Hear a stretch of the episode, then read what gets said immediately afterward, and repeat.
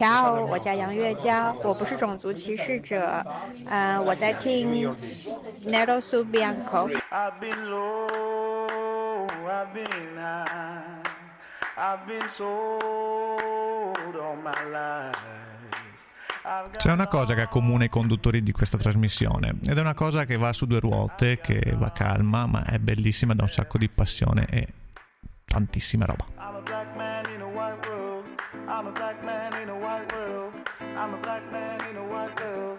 I'm a black man in a white. I'm in love, but I'm still sad. Sì, ci piace il ciclismo. Francesco di più è più esperto, a me un po' meno, ma mi piace guardarlo, mi piace giocarci perché faccio dei giochi particolari col ciclismo, fantaciclismo. E per questo questa puntata la vogliamo dedicare a uno che se n'è andato troppo presto, Michele Scarponi. I'm a black man in a white world. I'm a black man in a white world. I'm a black man in a white world. I'm a black man in a white world like I. Per i cittadini di Maycomb, la morte di Tom era tipica. Era tipico di un negro scappare senza voltarsi indietro. Tipico della mentalità negra non fare progetti, non pensare al futuro. Il negro vede la possibilità di scappare, perde la testa e via, all'impazzata. Si sa come sono fatti. Vengono e vanno con la stessa incoscienza. I'm a black man in a white world. I'm a black man in a white world. I'm a black man in a white world. I'm a black man in a white world. I'm a black man in a white world. I'm a black man in a white world. I'm a black man in a white world. I'm a black man in a white world. I'm a black man in a white world. Vedi questo caso. Pare che il giovane Robinson fosse sposato legalmente, fosse una persona pulita, a posto, che andava in chiesa, eccetera, eccetera. Ma viene sempre il momento che si scopre quant'è sottile la vernice della loro civiltà. Il sangue nero viene sempre a galla.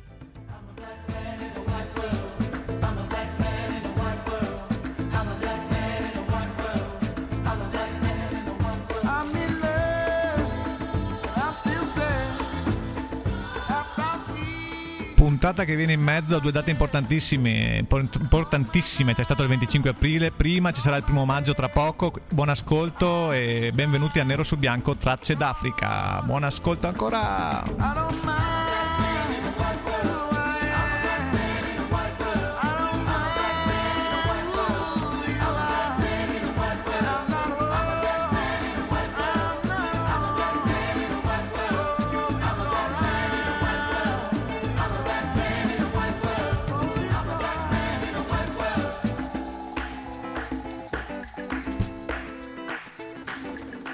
Benvenuti alla 11ª puntata di Nero su Bianco, Tracce d'Africa, storie, persone, idee e musiche di un continente in movimento. Al microfono state ascoltando Francesco, il sottoscritto, affiancato da Tino, che anche quest'oggi si occupa della regia. Ciao a tutti! Oltre a parlare. Ricordiamo anche che siamo su Samba Radio, la radio online universitaria di Trento, e che trasmettiamo dal nuovo studio, ancora in fase di allestimento, sempre a Sambapolis. Ci siamo spostati di qualche centinaia di metri. Sempre cancerogeno. Le parole che avete ascoltato oggi sono tratte dal romanzo di Harper Lee, Il buio oltre la siepe, pubblicato nel 1960 in inglese, in lingua originale, e nel 1962 in Italia da Feltrinelli. La puntata di oggi sarà incentrata interamente sulla letteratura. Abbiamo tracciato un percorso che lega 3 romanzi importanti della storia statunitense. 3 romanzi di 3 epoche diverse, scritti da autori bianchi, ma che raccontano, tra le altre cose, la comunità afroamericana e la questione razziale. Insomma, neri raccontati da bianchi. E quindi, come cominciare se non con La capanna dello zio Tom di Harriet Beecher Stowe. Bravissimo Francesco, volevo subito metterti alla prova. Poi per passare alle avventure di Huckleberry Finn di Mark Twain, questo mi viene più facile perché è più famoso, anche se quello di prima era molto famoso lo stesso.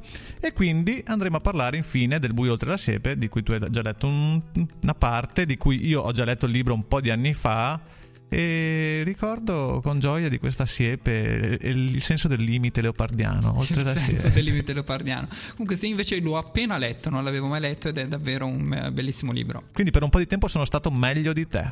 Sei stato più istruito, più colto di me. Per entrare nei suoni e nelle atmosfere di questa puntata ascoltiamo una voce, qualche secondo di una voce che fa accapponare la pelle, almeno questa è la sensazione che provo io ogni volta che la ascolto. Ooh, Lord, ain't my trouble so hard. Ooh, Lord, ain't my trouble so hard. Don't nobody know my trouble but God. Don't nobody know my trouble but God. Era Vera Hall, cantante folk, nata in Alabama nel 1902 e morta nel 1964.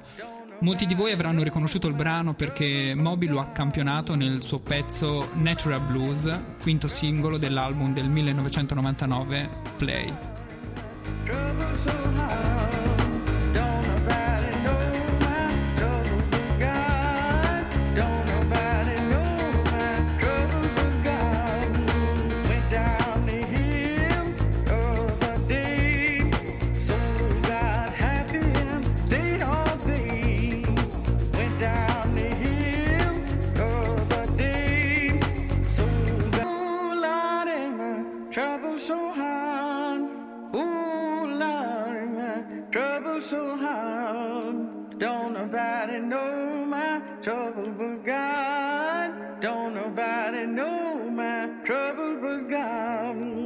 E questa era Natural Blues di Moby dall'album Play dell'anno 1999, davvero un bell'album. Questo era il quinto singolo tratto da un album che ha avuto veramente uno straordinario successo. Album fantastico che forse ho ascoltato non tantissimo, non lo so perché, però adesso stavo muovendo la testa come già vi ho spiegato l'altra volta con Trapezio. Una di quelle poche cose degli anni 90 da riprendere. Ma dai, non c'erano poche cose, Prozac più erano anni 90? Sì, esatto.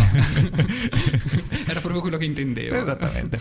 Andiamo a focalizzarci sulla letteratura perché a noi piace la letteratura e oggi si parla di letteratura. Allora, La capanna dello zio Tom, cominciamo da lui. Questa è Nero su Bianco, Tracce d'Africa. Io sono Tino, poi c'è Francesco. Samba Radio, ascoltate sempre Samba Radio, solo Samba Radio perché spacca. La capanna dello zio Tom è un romanzo scritto da Harriet Beecher Stowe. È un romanzo che inizialmente uscì a puntate su una rivista di impronta antischiavista che si chiamava The National Era.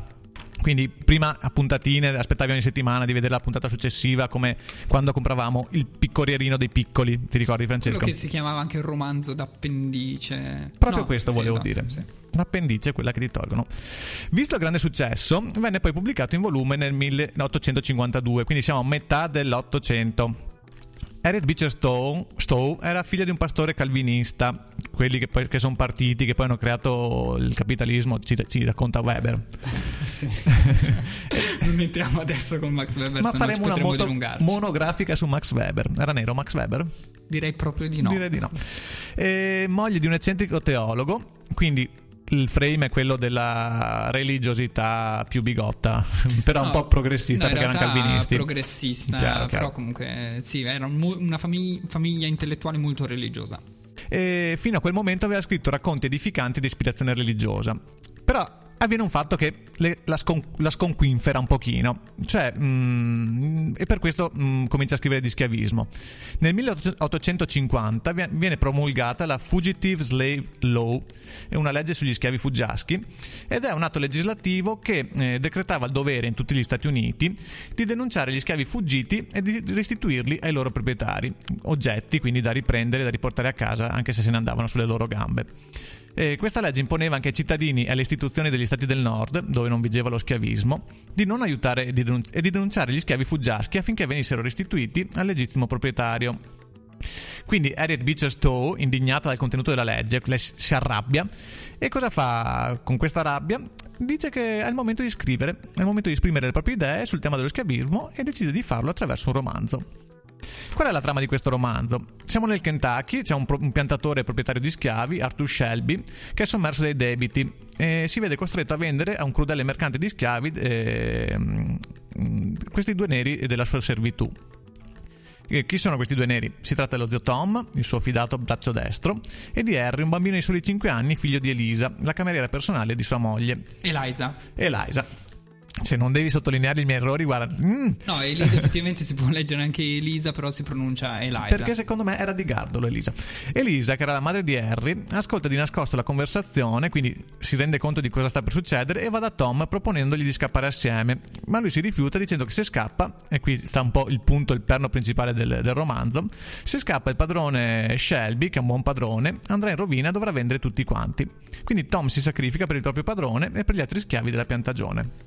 E qui avviene una divaricazione della trama. Eliza fugge con il figlio attraversando l'Ohio, il fiume Ohio gelato, verso nord. Tom viene venduto e si sposta a sud con il mercante di schiavi. Prima di partire, il figlio di Arthur Shelby, George, promette allo zio Tom che un giorno lo andrà a prendere e lo libererà. Tom, dopo varie vicende, finirà in mano a un diabolico padrone di schiavi, Simon Legret. Tom si rifiuta di obbedire agli ordini del nuovo padrone, che gli ordina di picchiare gli altri schiavi e di rivelare anche dove sono andate due schiave che sono fuggite, quindi di fare il delatore. Per questo Simon Legret, di fronte al suo rifiuto di diventare il suo aguzzino di fiducia, lo farà uccidere. George, il figlio del vecchio padrone, diventato adesso adulto, tiene fede alla promessa che aveva fatto e arriva giusto in tempo per raccogliere le ultime parole di amore e di perdono di Tom morente. Il romanzo ebbe un enorme successo, fu un vero e proprio bestseller, ebbe un grande impatto sull'opinione pubblica e sicuramente contribuì a scuotere le coscienze. Secondo un aneddoto quasi sicuramente non vero, ma che rende un po' l'idea dell'importanza che ebbe questo romanzo, il presidente Abraham Lincoln, quando incontrò l'autrice, le avrebbe detto: "Così è lei la piccola donna che ha causato questa grande guerra", riferendosi alla guerra di secessione, alla guerra civile tra gli stati del nord e gli stati del sud. Voglio immaginarmelo com'è vero questo aneddoto. Immaginati anche Abraham Lincoln altissimo, con una barba incredibile, altissimo, e Harriet Beecher Stowe, questa piccola donna che lo incontra, e lui che fa questa battuta. E della musica di Femi Kuti in sottofondo. Esatto. L'immagine che abbiamo oggi dello zio Tom è quella del nero remissivo, lo stereotipo della persona che si comporta in maniera servile nei confronti dei bianchi. Ad esempio, nel film Selma, incentrato sulla figura di Martin Luther King, che abbiamo già menzionato nella terza puntata, in questo film Malcolm X apostrofa con l'epiteto di zio Tom Martin Luther King, cosa che offende profondamente Martin Luther King. Si è parlato di un nuovo zio Tom riguardo al personaggio di Steven, detto anche Palla di Neve, di Steven del film Django Unchained di Tarantino. È un accostamento però che non rende proprio giustizia al personaggio dello zio Tom. Steven, il personaggio interpretato da Samuel Jackson nel film, è un nero che odia i neri, trasforma la sua fedeltà al padrone in uno strumento di perverso potere da esercitare soprattutto contro i neri liberi come Django. Tom invece si rifiuta di obbedire a un padrone che ritiene crudele e non si comporta mai da delatore nei confronti degli altri schiavi che decidono di scappare. Django, che hanno fatto vedere anche poche serate fa in televisione, che ho rivisto qualche pezzettino ed è sempre molto molto molto bello, secondo me, un bel film. E passiamo ad ascoltare della musica, perché forse è il caso di interrompere quello che abbiamo detto. Ascoltiamo Homeless Child di Ben Harper dall'album The Will to Live del 1997.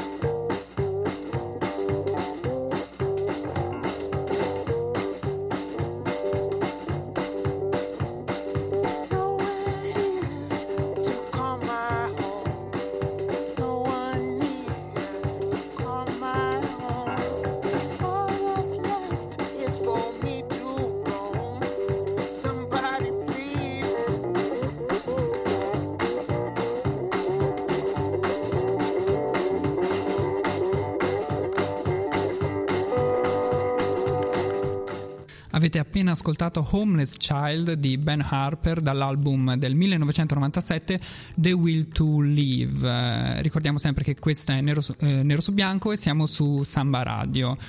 Questa canzone, ogni volta che l'ascolto, Homeless Child, mi fa venire in mente Huckleberry Finn con il suo cappello di paglia, magari la saloppette aperta da una parte sulla zattera che viaggia insieme a Jim lungo il Mississippi. Infatti va detto che all'inizio non ero molto convinto su questo pezzo di Ben Harper, ma ascoltandolo diciamo che è veramente il Ben Harper prima di quella lagnona che aveva fatto con With My Own Two Hands, quando è andato al Festival Bar e ha distrutto il mio mito. Ah, era andato al Festival Bar con quella lì? Nel momento in cui l'ho visto al Festival Bar ho detto ciao Ben Harper, ciao, ne ci vediamo.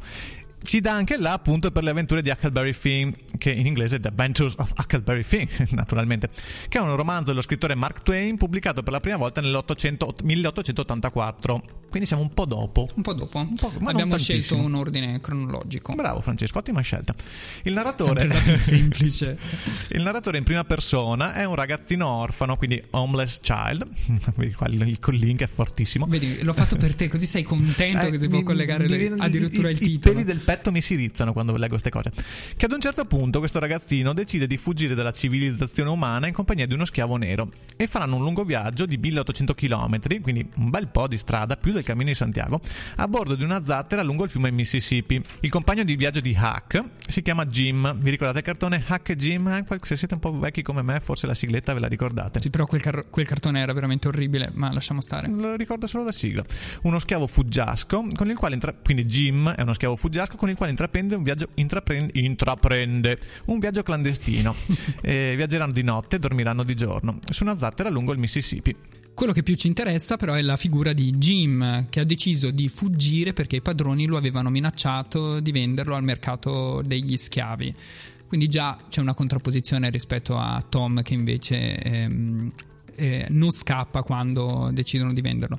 Jim viene raffigurato in modo comico, secondo lo stereotipo del nero infantilmente credulone, ignorante, ridanciano, secondo gli schemi del minstrel show. Che cos'è questo minstrel show?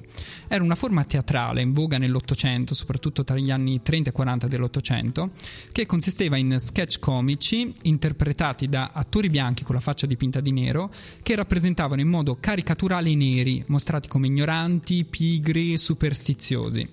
Molti di questi elementi si ritrovano nella figura di Jim.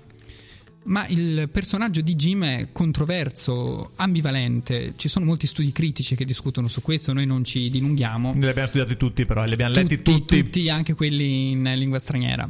Se è innegabile comunque che Jim diventa un'immagine comica, oggetto del riso dei bianchi, è vero anche che attraverso la figura di Jim in altri momenti del libro è la società meridionale e l'istituzione schiavista a diventare oggetto di satira. E quando diciamo meridionale non diciamo meridionale del sud Italia. No, intendiamo gli stati del sud, che erano anche gli stati schiavisti negli Stati Uniti. Ma perché abbiamo costruito tutto questo baraccone di puntata sulla letteratura, i romanzi bianchi che scrivono dei neri? Semplicemente perché volevamo parlare di un telefilm, che un po' ci riporta alla nostra prima infanzia, forse, perché era un bel po' di tempo fa, che è quello che adesso vi andrò a raccontare, perché la figura di Jim e le sue implicazioni razziste sono il tema di una puntata della serie televisiva Fame. Voi dite cos'è Fame o Fame? Saranno famosi, la serie televisiva degli anni 80 che racconta la vita della New York School of the Performing Arts, che praticamente è il DAMS di Bologna, però un pochino più prestigiosa, a New York, e quindi tutti che si drogano.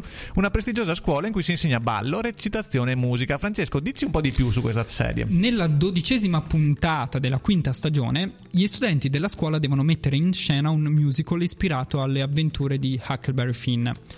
Il ragazzo che deve interpretare Jim, Cover, un giovane ballerino afroamericano, a pochi giorni dalla prima si ritira dallo spettacolo perché ritiene che sia un'opera razzista. Oltre a ritirarsi, guida le proteste contro la messa in scena dello spettacolo. A quel punto Leroy, mitico Leroy, se vi ricordate Leroy Johnson, se ve lo ricordate, quello con le treccine e i muscolacci, ballerino afroamericano, che nelle prime serie era uno studente, adesso invece è un assistente dell'insegnante di danza, però siccome mancano pochi giorni dovrà lui sostituire nello spettacolo Cover. È lui che ha fatto la coreografia, lui la conosce, quindi fanno un'eccezione e lui lo dovrà sostituire. ascoltiamo un breve estratto della puntata in cui i vari protagonisti, soprattutto Cover e le insegnanti, discutono animatamente nell'ufficio del preside sull'opportunità o meno di mettere in scena lo spettacolo. Dobbiamo dire che è in inglese, non abbiamo trovato la puntata in italiano che io avevo visto 20-25 anni fa, speravo di mettere l'estratto in italiano ma non l'abbiamo trovato, mettiamo un brevissimo estratto in inglese. Ma sappiamo che l'inglese lo sapete tutti, ascoltate. This book is racist, demeaning, and insulting to black people. And the play's not any better. Miss Sherwood, you adapted the book. Any response? I don't agree with you, Bobby. It's a story about a white boy who helps a runaway slave, knowing it's a crime. It's one of our greatest American novels. And it shows society the way it was. That's true. And that society was racist.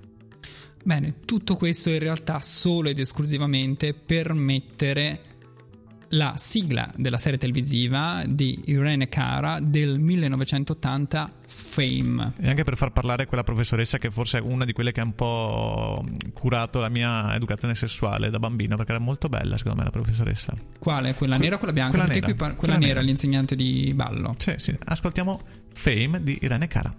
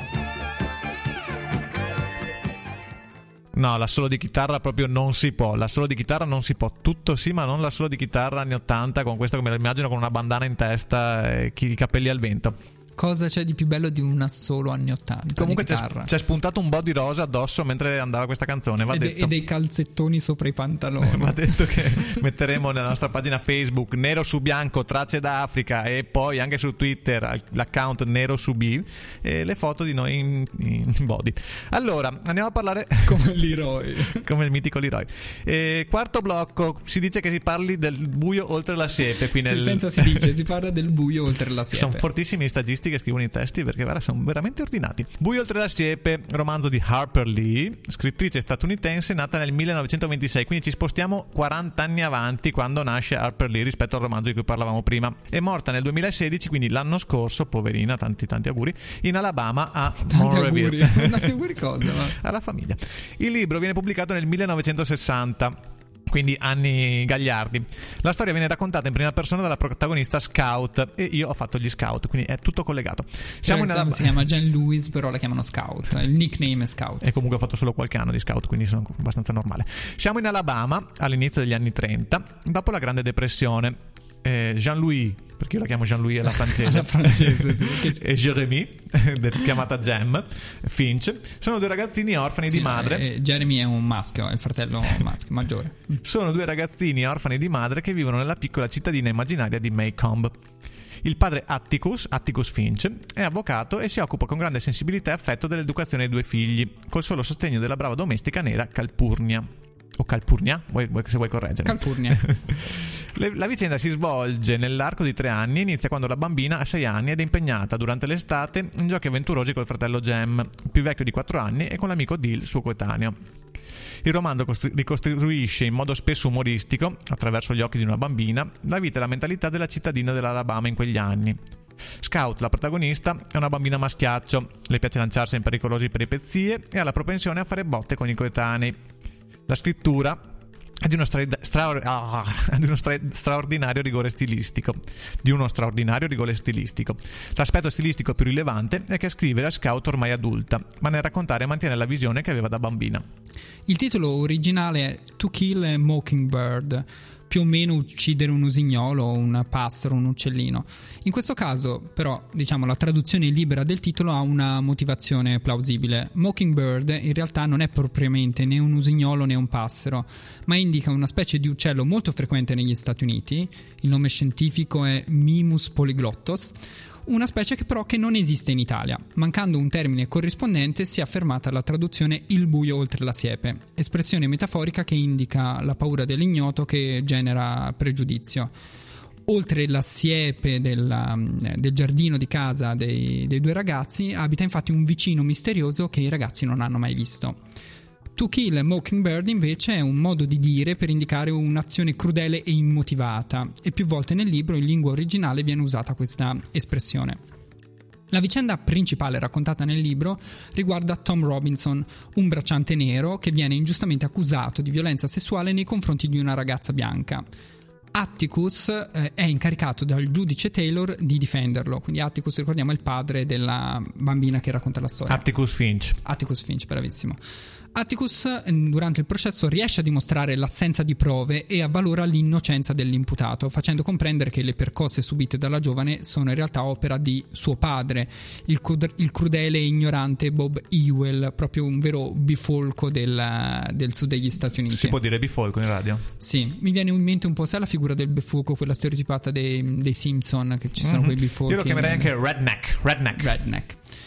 Nonostante ciò, il tribunale decide ugualmente di condannare Tom. Il racconto dell'intero processo, fatto dal punto di vista di Scout, è davvero magistrale, ed è attraverso la ricostruzione che viene fatta nel corso del processo che il lettore viene a conoscenza della dinamica dei fatti del presunto reato. Il libro ebbe subito uno straordinario successo di critica e pubblico e valse ad Harper Lee l'ambitissimo premio Pulitzer. Va detto anche che questo è quindi un libro che anticipa i famosissimi legal thriller di John Grisham, no? È per questo che ci prende molto bene. Legal thriller... non direi proprio, non li collegherei. Non sono un appassionato lettore di Grisham, ma non credo che ci sia un grosso collegamento. L'ho letto un periodo prima ancora di vedere il film con Tom Cruise, Il socio, mi sembra che fosse un film con Tom Cruise.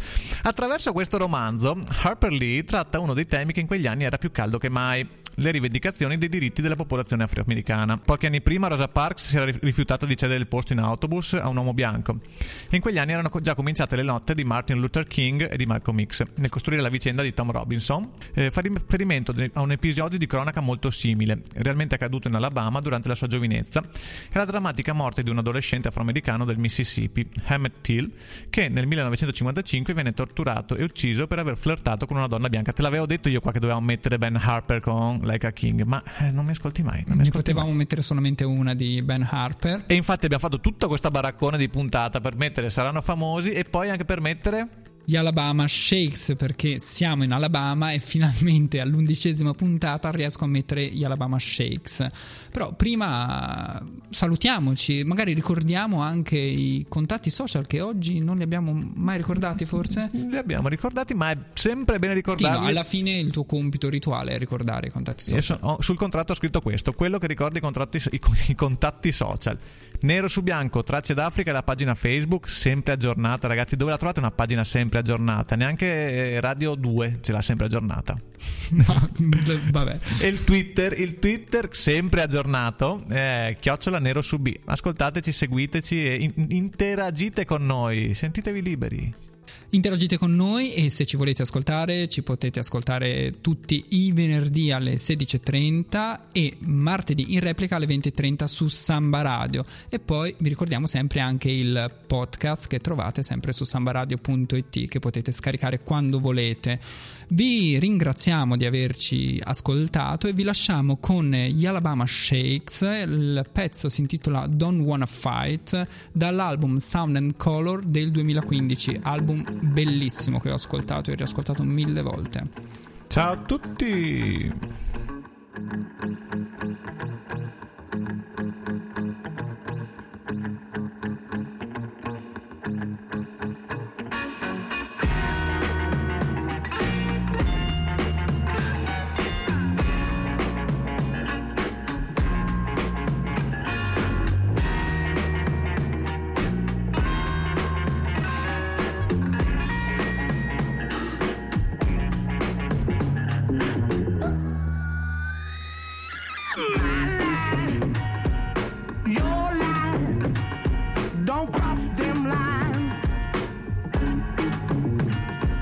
what you like, what I like. Why can't we both be right? Attack it, defend it, until there's nothing left worth winning. Your pride and my pride. Don't waste my time.